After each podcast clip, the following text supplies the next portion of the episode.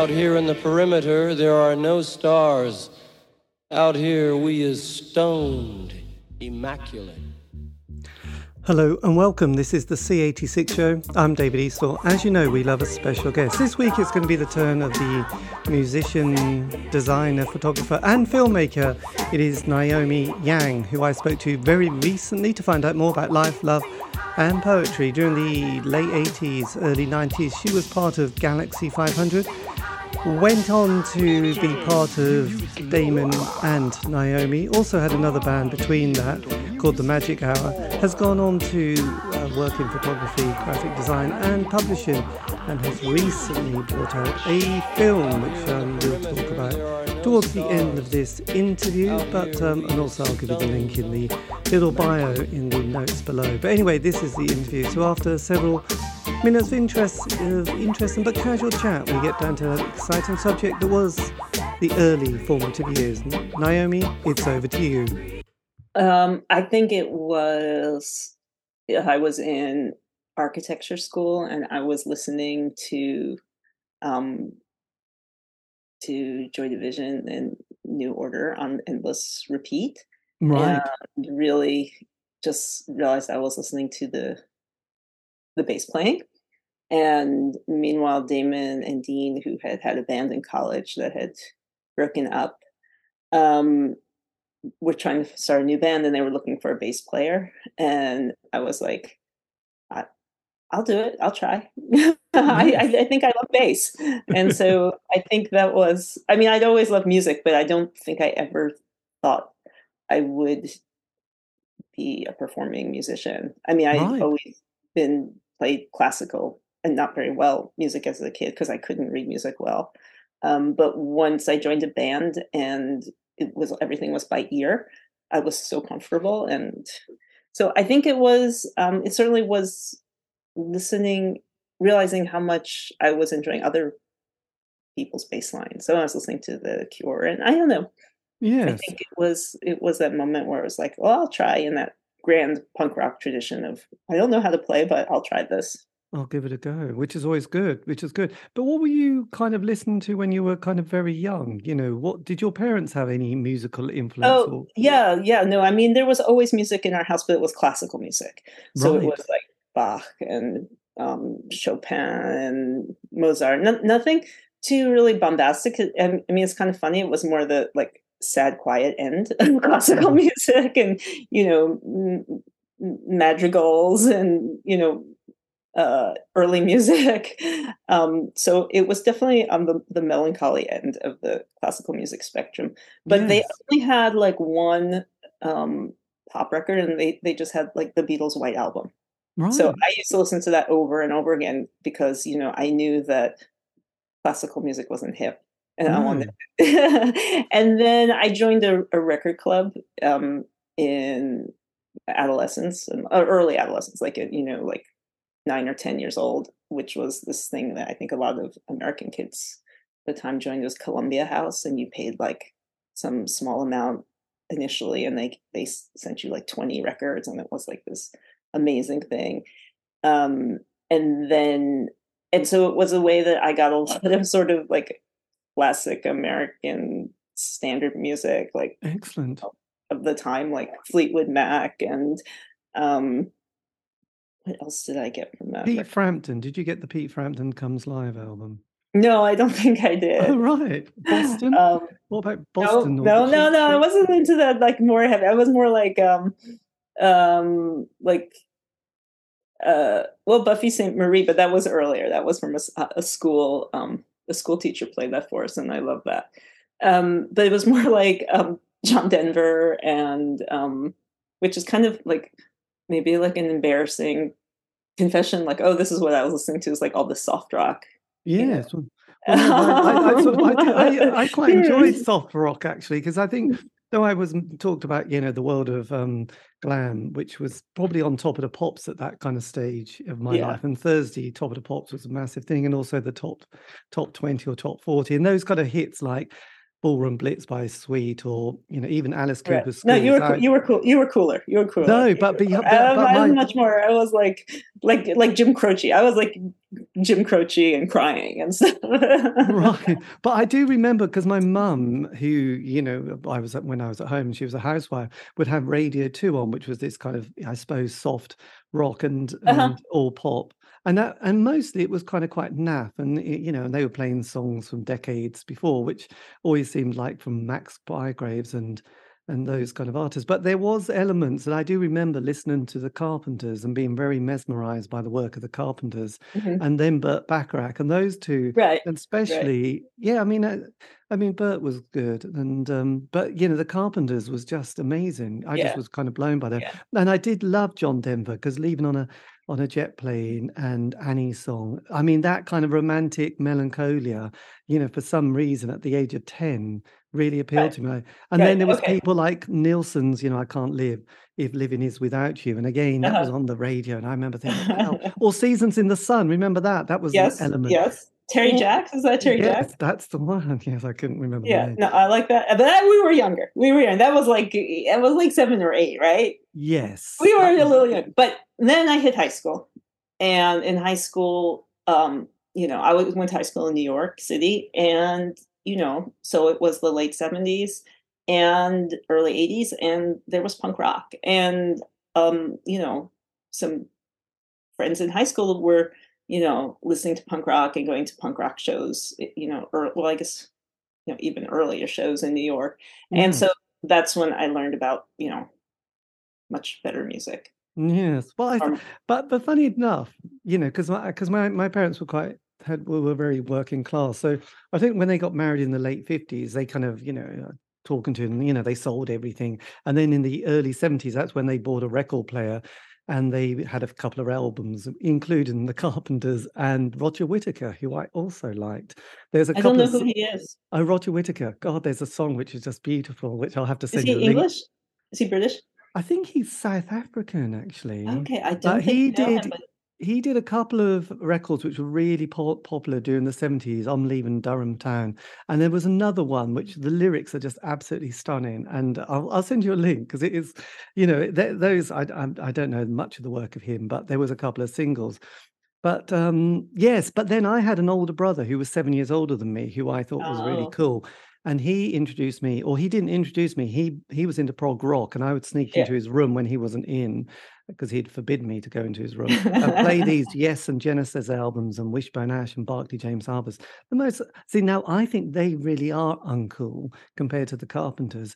But I now know the, the solo work of Rick Wakeman quite well, and you know I wish I didn't. But he he was like, no, punk's bad. No, they they I want to hear you know slightly classically you know motivated you know prog rock by these rather pretentious public school boys. That's a sweeping statement i know but you know it was very over the top wasn't it? And bombastic with keyboards and bass solos and the drummer who had to you know have his persian carpet you know brought to him and put on on the stage you know so yeah that was kind well, of punk was certainly like a you know response to that, right? It was a big response, wasn't it? Really, and the cocaine West Coast pop of uh, America as well. So um, yes. So look, that's very exciting. Did you have any older brothers or sisters who? who No, I didn't have the advantage of having you know a, an older brother or sister that could you know direct you or misdirect you. interesting you. music. Yeah, I mean there that was always that's always such a a lucky thing that people that get into interesting music because Yes. they have the older brothers. Um, yeah, I did. I had I had a younger brother, but he was only interested in classical music, and you know, like I would play the Clash or the Sex Pistols, and he would be like banging on my wall, like "Shut that stuff up! That's not music." you know, so it was kind of he did not Yeah. appreciate the, you know all this you know fabulous music I was bringing into the house. I do remember. I think it was Susan from the band of band of Susans. I think she'd sort of had her whole sort of childhood and and sort of early adult life was kind of going to college doing classical music, and then Yeah. sort of went, "Ooh, I'm quite into sort of this Mhm. avant-garde noise and rock. So um, mm-hmm. it, I think it does kind of have an interesting effect. So look, New York in the late seventies. I've done quite a lot of interviews with people during that period. So was that was that the world of CBGBs and Max's Kansas City and and sort of Johnny Thunders and the New York Dolls and Suicide? Did you? Yeah, did but you... I was I was too young. I was. I mean, I you know there there was the drinking age was was uh, eighteen and I, you know, I was thirteen. So yes, that was all happening but yes. I, you know, you know, we we couldn't take advantage of that until the.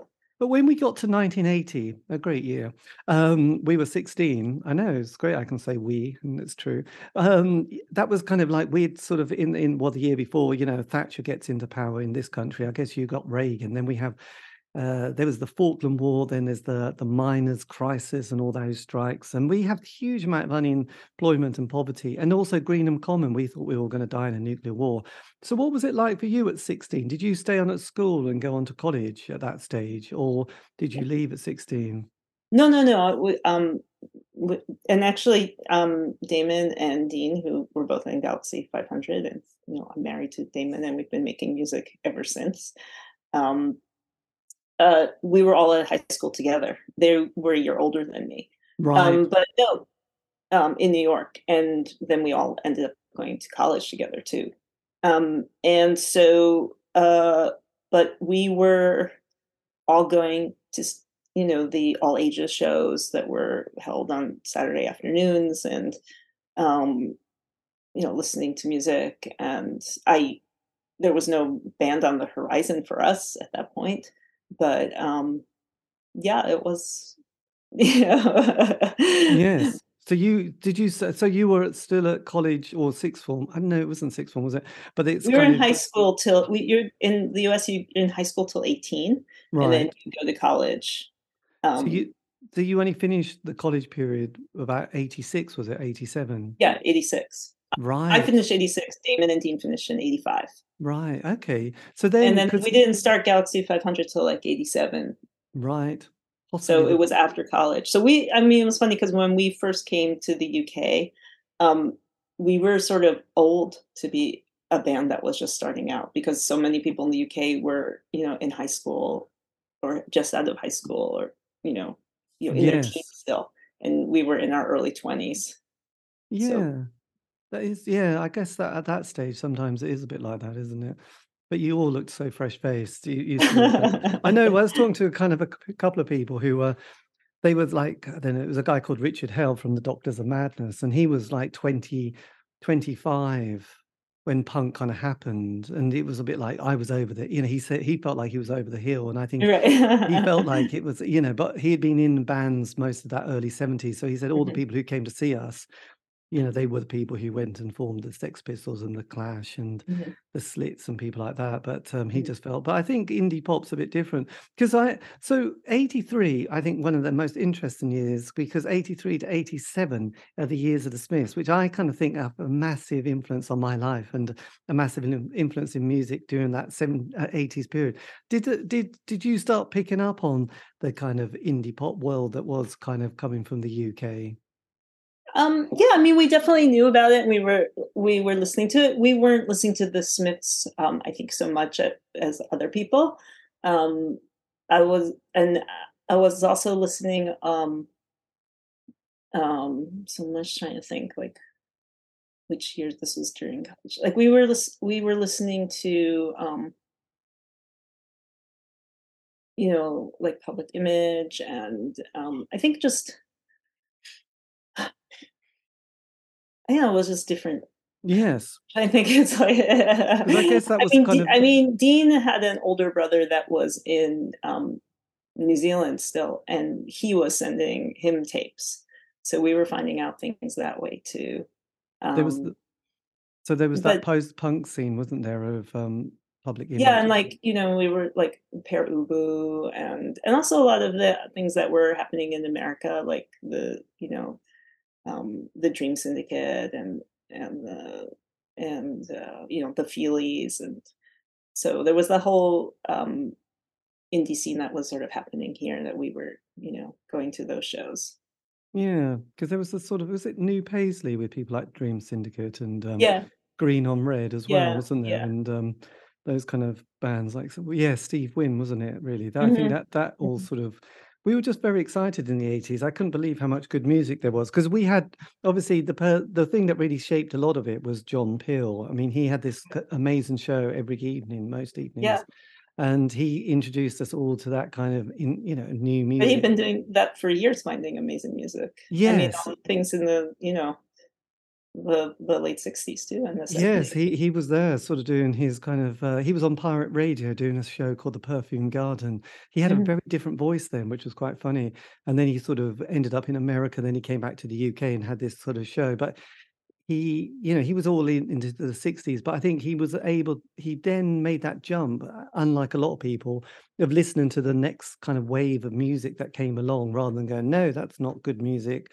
This is rubbish." And like a lot of people get a bit caught out, even music journalists sort of, you know, have their period and they get a bit like, "No, we don't really want the next generation to come along." Mm, And then they sort of become conservative and um, bitter and twisted, really. But. John But that sort of got, you know, like he liked the Damned and he liked the Ramones, and you know, he offended all his old listeners, but went with that kind of route. So it's hmm. interesting. And then they figured it out later that he he still had good taste.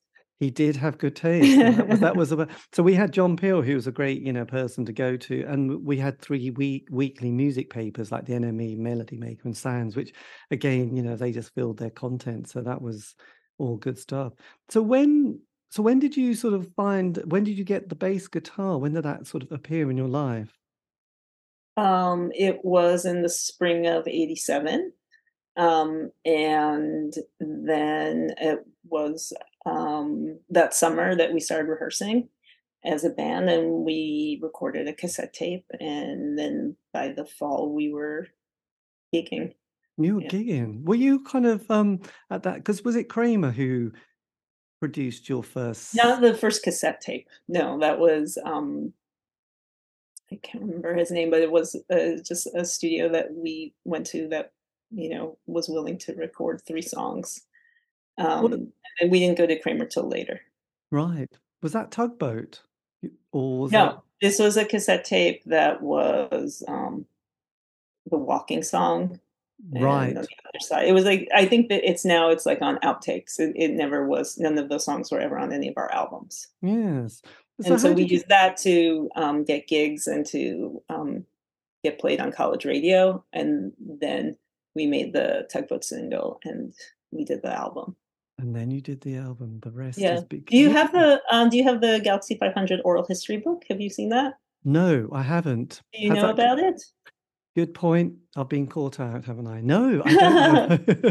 So there's When a um, there's an oral history book which I think I don't know maybe you would enjoy.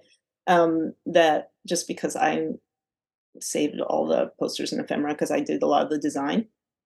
Um, and it it was done about about 10 years ago, maybe now, um, by Mike McGonigal, and he interviewed um, three of us in the band, and then all sorts of people that were there at the time, and Kramer, and um, so it's kind of you know it's kind of a great perspective because you get everyone's take on things. So it's everyone, God, that's it's not just one person's point of view. narrative. I know. Yeah, so It's it's called very. Temperatures Rising, and I will. Is it still available?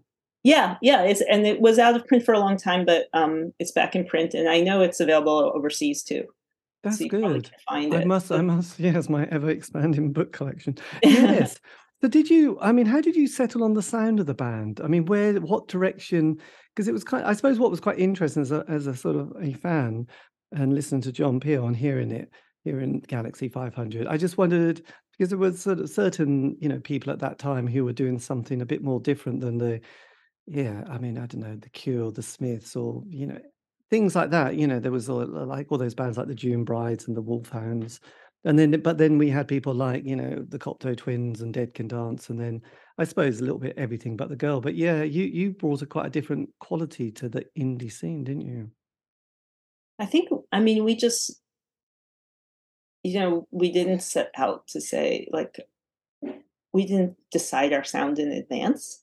It was just what we could all play and what we, you know, aspirationally we wanted to, you know, be like, you know, it's like every band you have all your heroes. You want you want to sound like the Velvet Underground, or we want to sound like you know the Feelies, and we also love you know Beat Happening. And we also love the Clash. You know, so it you you know everyone brings all their influences, and then you just play what you can, and and then but going to Kramer was certainly you know a, hugely shaped our sound because yes. he um, he did step back and say, I want to give this band a certain sound. And he pushed it in one direction and, you know, added all the reverb and, um, you know, his sort of very particular way of recording and of asking us to record and and being it definitely you know it shaped it but it wasn't like we had oh we know what the sound should be from the beginning but right. I don't know if, if any band, you know, I mean, maybe some are more calculating and they do, but we didn't. Yes, I went to see an exhibition that was in Manchester. It was Factory Records, and there was that mm-hmm. there was a letter from Ian Curtis, um, and he was furious about the sound of his of the album. You know, so he wrote this you know blistering letter saying, you know, Martin Rushall sort of really, just, you know, what is what did he want it to sound like? not like they did, you know. I and I think even Stephen, the bassist, uh, drummer, was like a bit like, "Oh no, that's not what we want to be like at all." Really? You know, what what have they done to us? You know, and I then wonder, it was like, did... So it's kind of it was kind of interesting that you know, but yeah, Ian Curtis's letter was like really, you know, he he was really on a rant. You know, he was right. Letters of complaint he had almost. Uh, you know, this is disaster. You know, what have you done? And uh, obviously, you know, suddenly realised everyone liked it, and the band suddenly went, mm, perhaps we'll like it as well. So it, it was kind of interesting how they they went from being a bit disappointed to going, oh, okay, that's Joy Division. So you know, their sound was very much. um yeah, somebody else had sort of given them a bit of a different vibe. Well, shall we talk a little bit about what's been going on since? Yes. Let's talk about what's going on. How have you been since 1983? 83, yeah. No, since 1987. 1980. yeah. gone on since?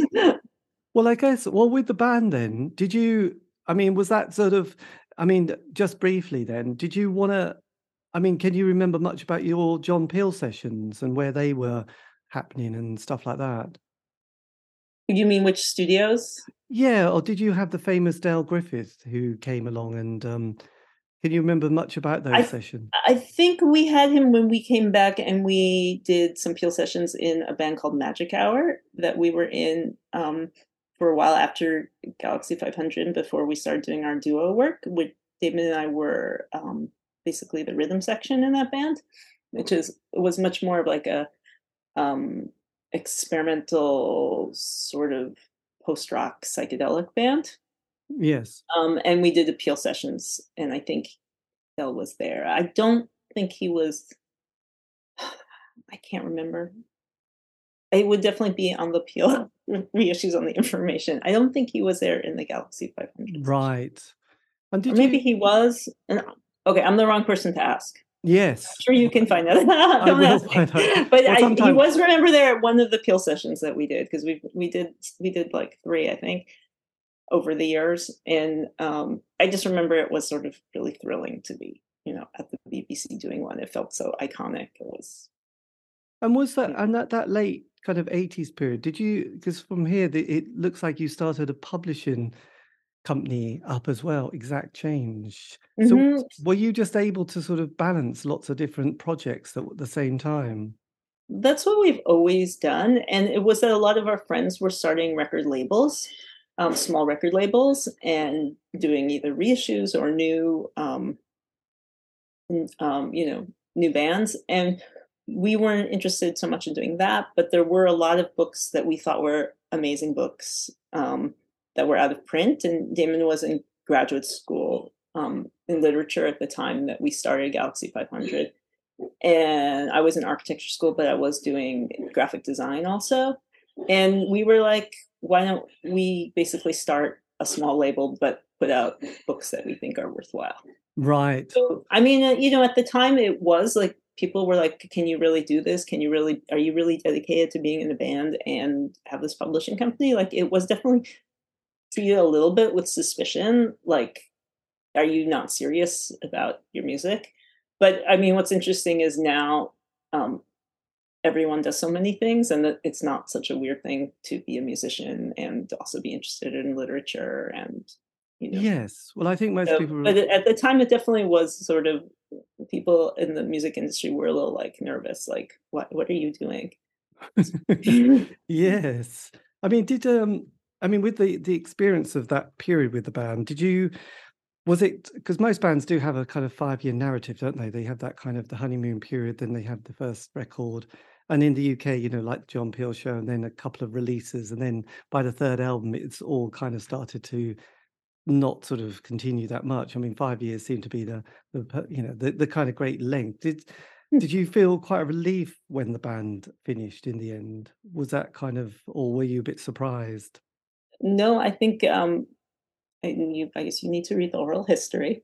Yeah. But um, no, it was it was traumatic and is upsetting and disappointing. But you know, like things that happen that are like that at the time, um, you know, you can look back on it and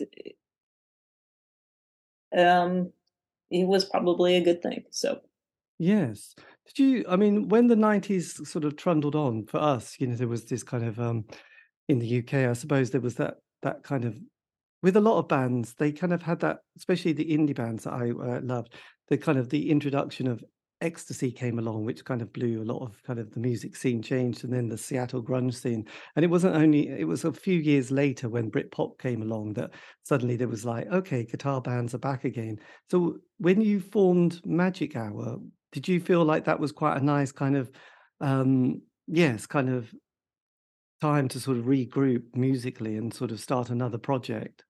Well, I mean, you know, the breakup was with galaxie 500 was such that Damon and I thought we just weren't going to play music anymore because, you know, we were like, all right, that was so crushing. And we had not set out to um, be musician, uh, you know, be in the band. It was sort of happened and we we loved it but we are like well we can do other things and you know we were on our way to doing other things so maybe we should just continue and do those things so we uh thought we retired from the music business yes but um kramer tempted us back in the studio and then we decided we the band had ended in such a bad way that we had never really said goodbye to the music business on our own terms and so we decided to do the first Damon and Naomi record. What we thought was first and last one. Um, Kramer really was very supportive and convinced us to do that. And we had all these songs that we had been writing for the next Galaxie 500 album that never happened. Um, so we were like, okay, one more record. And da- and uh, Kramer was like, you should call yourselves Damon and Naomi because people are always saying to me, what happened to Damon and Naomi? And this was going to be our swan song to the music business. And we went and made that, and we discovered we really liked playing music. Um, and at the same time, these um, friends who were musicians and they had a band called Crystallized Movements, they lost their rhythm section. And they said to us, Oh, would you guys sub for some of our shows? And we were at the point where we were like, you know, that would just would be funny because Crystallized Movements was such different music. It yeah. was you know, so like 20 minute psychedelic jams. And we were like, why not? That would be fun. Like that's so unlike us. But we were at the moment, we were listening to a lot of Can, a lot of um, Neu, a lot of, you know, really extended, extended psychedelic music. And we were, so it sort of was like, it, it suited what was in what we were listening to. And so we started playing with them and it was just really fun. And you know, we hadn't been looking to be in a band. And it really, you know, Wayne in that band was the songwriter and we were really like the rhythm section. And it was just really fun for us. And we learned so much and it was great. Um, you know, the hard part was that Galaxie 500 fans were very disappointed sometimes. And Crystallized Movements fans were equally disappointed sometimes. so, you know, um, it was, and it was sort of pre kind of the whole post rock thing. So yes. people didn't really get it. and so it was really hard. I mean, I think, you know, now, eh, you, you know, we're we still feel really proud of that, and we still are, you know, incredible friends with Kate and Wayne, that um, who've gone on to have uh, another band called the Major Stars. Um, but uh, yes, but it was an interesting moment, and um, I don't. Did I answer the question? Now I'm like, what was the question? I don't know. well, yes, it, it, it, did. It, it was that kind of yeah, because a lot of people there's yeah, they often have a little bit of a a thump. You know, I've, I spoke to quite a few people who spend a year sort of almost a bit traumatized after that music moment where they've been in a band and they don't know what they're doing. And oh yeah, because it's like your identity. You know, yes. it's like someone you're you're now you're like ex that band and yeah. you're being like of that band and it, it's like a part of your identity that's all of a sudden just like whipped out from under you and it's a you know and it's not only your living but it's your way of of expressing yourself and it's um and especially if you are not a front person in the band um people assume that you know you didn't have any necessarily to do with the writing of the songs or yes i know you know because a few bands i spoke to as well suddenly realized they had a massive tax bill at the end of it and then went oh my god. So we we're not only not in a band we now are minus money and then they had to sell all their instruments and have nothing you know and oh yes i didn't buy a house during that period or didn't get anything and and almost kind of wandering around the streets, you know, feeling almost homeless. And um, well, we, yeah, we, it's we were very lucky not to be in that situation. So, so you know, we, it, we, we, were we were but it's kind of it is just difficult. I think it's kind of harder than you expect, and I suppose that's why a few people, you know, kind of get a little bit bruised, and it does take a few a few years or decades to then sort of kind of revisit. I like your, your British understatement. very, a very British understatement of you. Yes, a, a little bruised. a little bit bruised and traumatized by it. Yeah, I know. It's kind of, it is kind of, yeah, I didn't quite appreciate just what it's like. And I do remember um, there was a film by uh, about the Chills. You know, Martin was it Martin Phillips from the Chills from New Zealand, and there was a, someone made a film, and I think he he was a bit amazed when he heard the other members of the band talking about their experience because I don't think he'd ever realized what other people had gone through and was and you know I he, I think it was you know I wouldn't say he enjoyed it, but it made him appreciate, you know, like, oh, right, okay, that was. I think one becomes so self self absorbed, especially, you know, if you're the front person as well, a bit that um, the other people have never had that voice, and then they've it's like, oh, that's okay. That's interesting. So yeah, it does. It does. So with the magic magic hour, then you sort of you you on a label Twisted Village, weren't you at this stage? Yeah, which was the um the run by the the two guitarists in Magic Hour. Yeah. The other um you know it was interesting it was a band of two couples and it was it was fun but at the same time we we had you know done the first damon and naomi album with kramer and we discovered, you know, we really still loved writing songs and playing music. So even while we were in Magic Hour, we were still we started um, working as Damon and Naomi. And the big question for us was how to perform live because you know we were both very comfortable um, as a rhythm section, and I was comfortable playing bass and maybe singing once in a while, but I was super shy about it. And mm. Damon loved playing drums, and even though he always played guitar, and we always wrote songs, we were not, we didn't think of ourselves as comfortable as front people. And we also couldn't imagine, well, then who's going to be playing everything else unless we get other musicians, but we didn't want to like hire musicians. You know, we, we felt like it had to be organic. And so we just sort of started working as a duo and I started playing more keyboards, which let me sing more. And I started sort of, I feel like I sort of been creeping towards the front of the stage for about 30 years yes. you know and um discovered i really enjoyed singing and um the and and so did damon so you know now we've been at the front of the stage for a long time but it certainly it wasn't um something that we it was something we sort of had to convince ourselves that we could be comfortable doing Yes. So luckily, you didn't ever lose your love of playing music, No.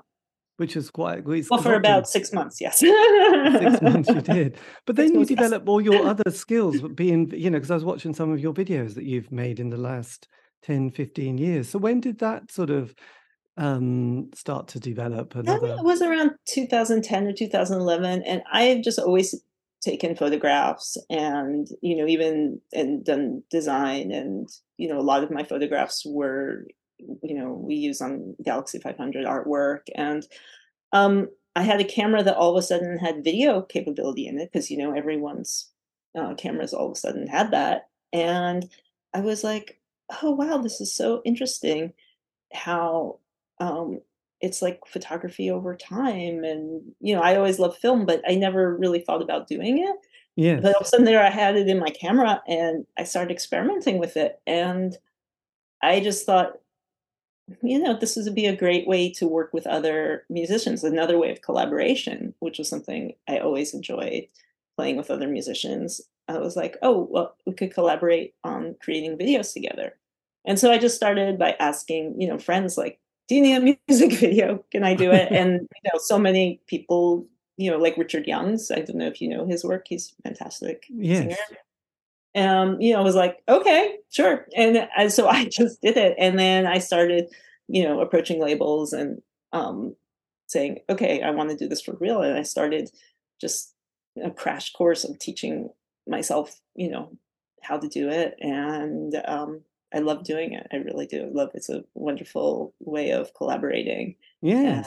Uh, I love doing these sort of portraits of these other musicians and sort of getting to inhabit their band for, you know, a few weeks and then, you know, okay, you go on tour by yourself and I'll see.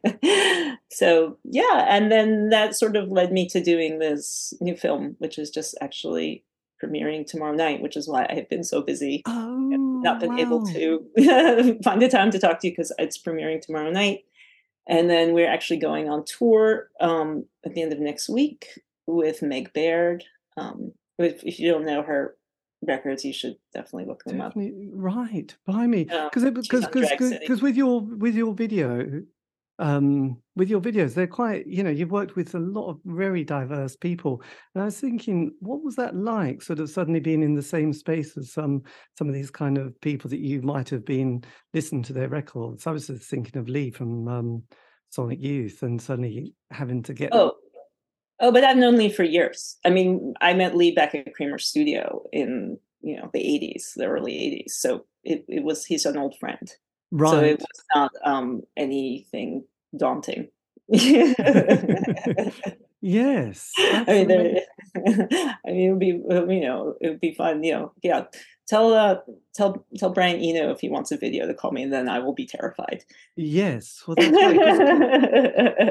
but no, I mean, Lee's an old friend, so it was very comfortable.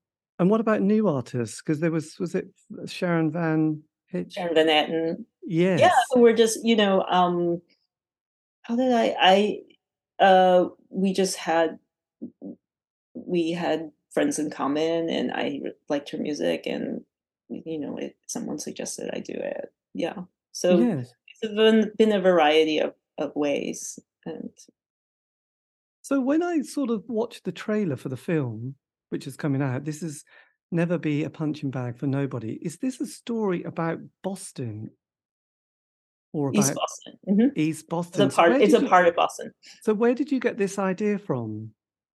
Well, you have to watch the film. I'll have to watch. But, uh, I was actually scouting for a video location, and I stumbled on this boxing gym, and um, I thought this was the perfect place for. Um, it was a fashion video I was shooting, and I asked if I could use it, and the older boxer that runs it was like, absolutely not get out of my gym basically. And I was like, oh, well, you know, can I look around? And then we started talking. And then he offered me a free class. And I was like, oh, maybe if I take the free class, he'll let me use the gym. And then instead, I became completely enamored with boxing and with the neighborhood. So mm. it kind of was like my, you know, thinking I was going to be so clever and and trick him into letting me use his gym as a location totally backfired and i ended up making a whole movie about his gym in the neighborhood and my taking up boxing which you know since you know our music is also kind of weirdly unexpected.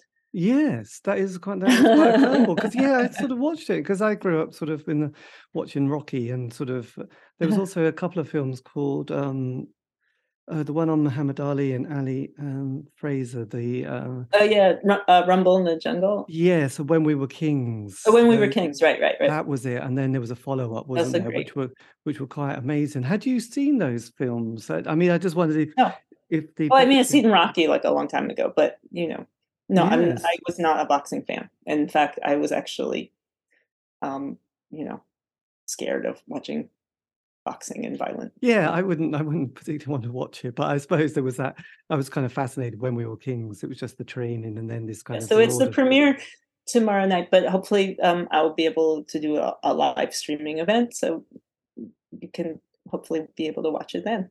God, that would be amazing. So when did you start filming and, and sort of writing this? And how did you manage to sort of capture the narrative for it? Because it's quite, you know, just seeing what you've done or just from a trailer, it looks like it was um, quite an epic piece of work. It was a lot of work. I mean, I started in 2017 and it's the premiere now, right? So, and I've also been, you know, making records and there was a pandemic and, you know, pandemic. touring. And so, um, yeah, so it's pretty exciting. Um, it was a pretty organic process. Uh, I didn't really know what I was setting out to make, but I just knew that I was really fascinated with the gym and um, fascinated with the neighborhood. And I got very interested in the history of activism in the neighborhood.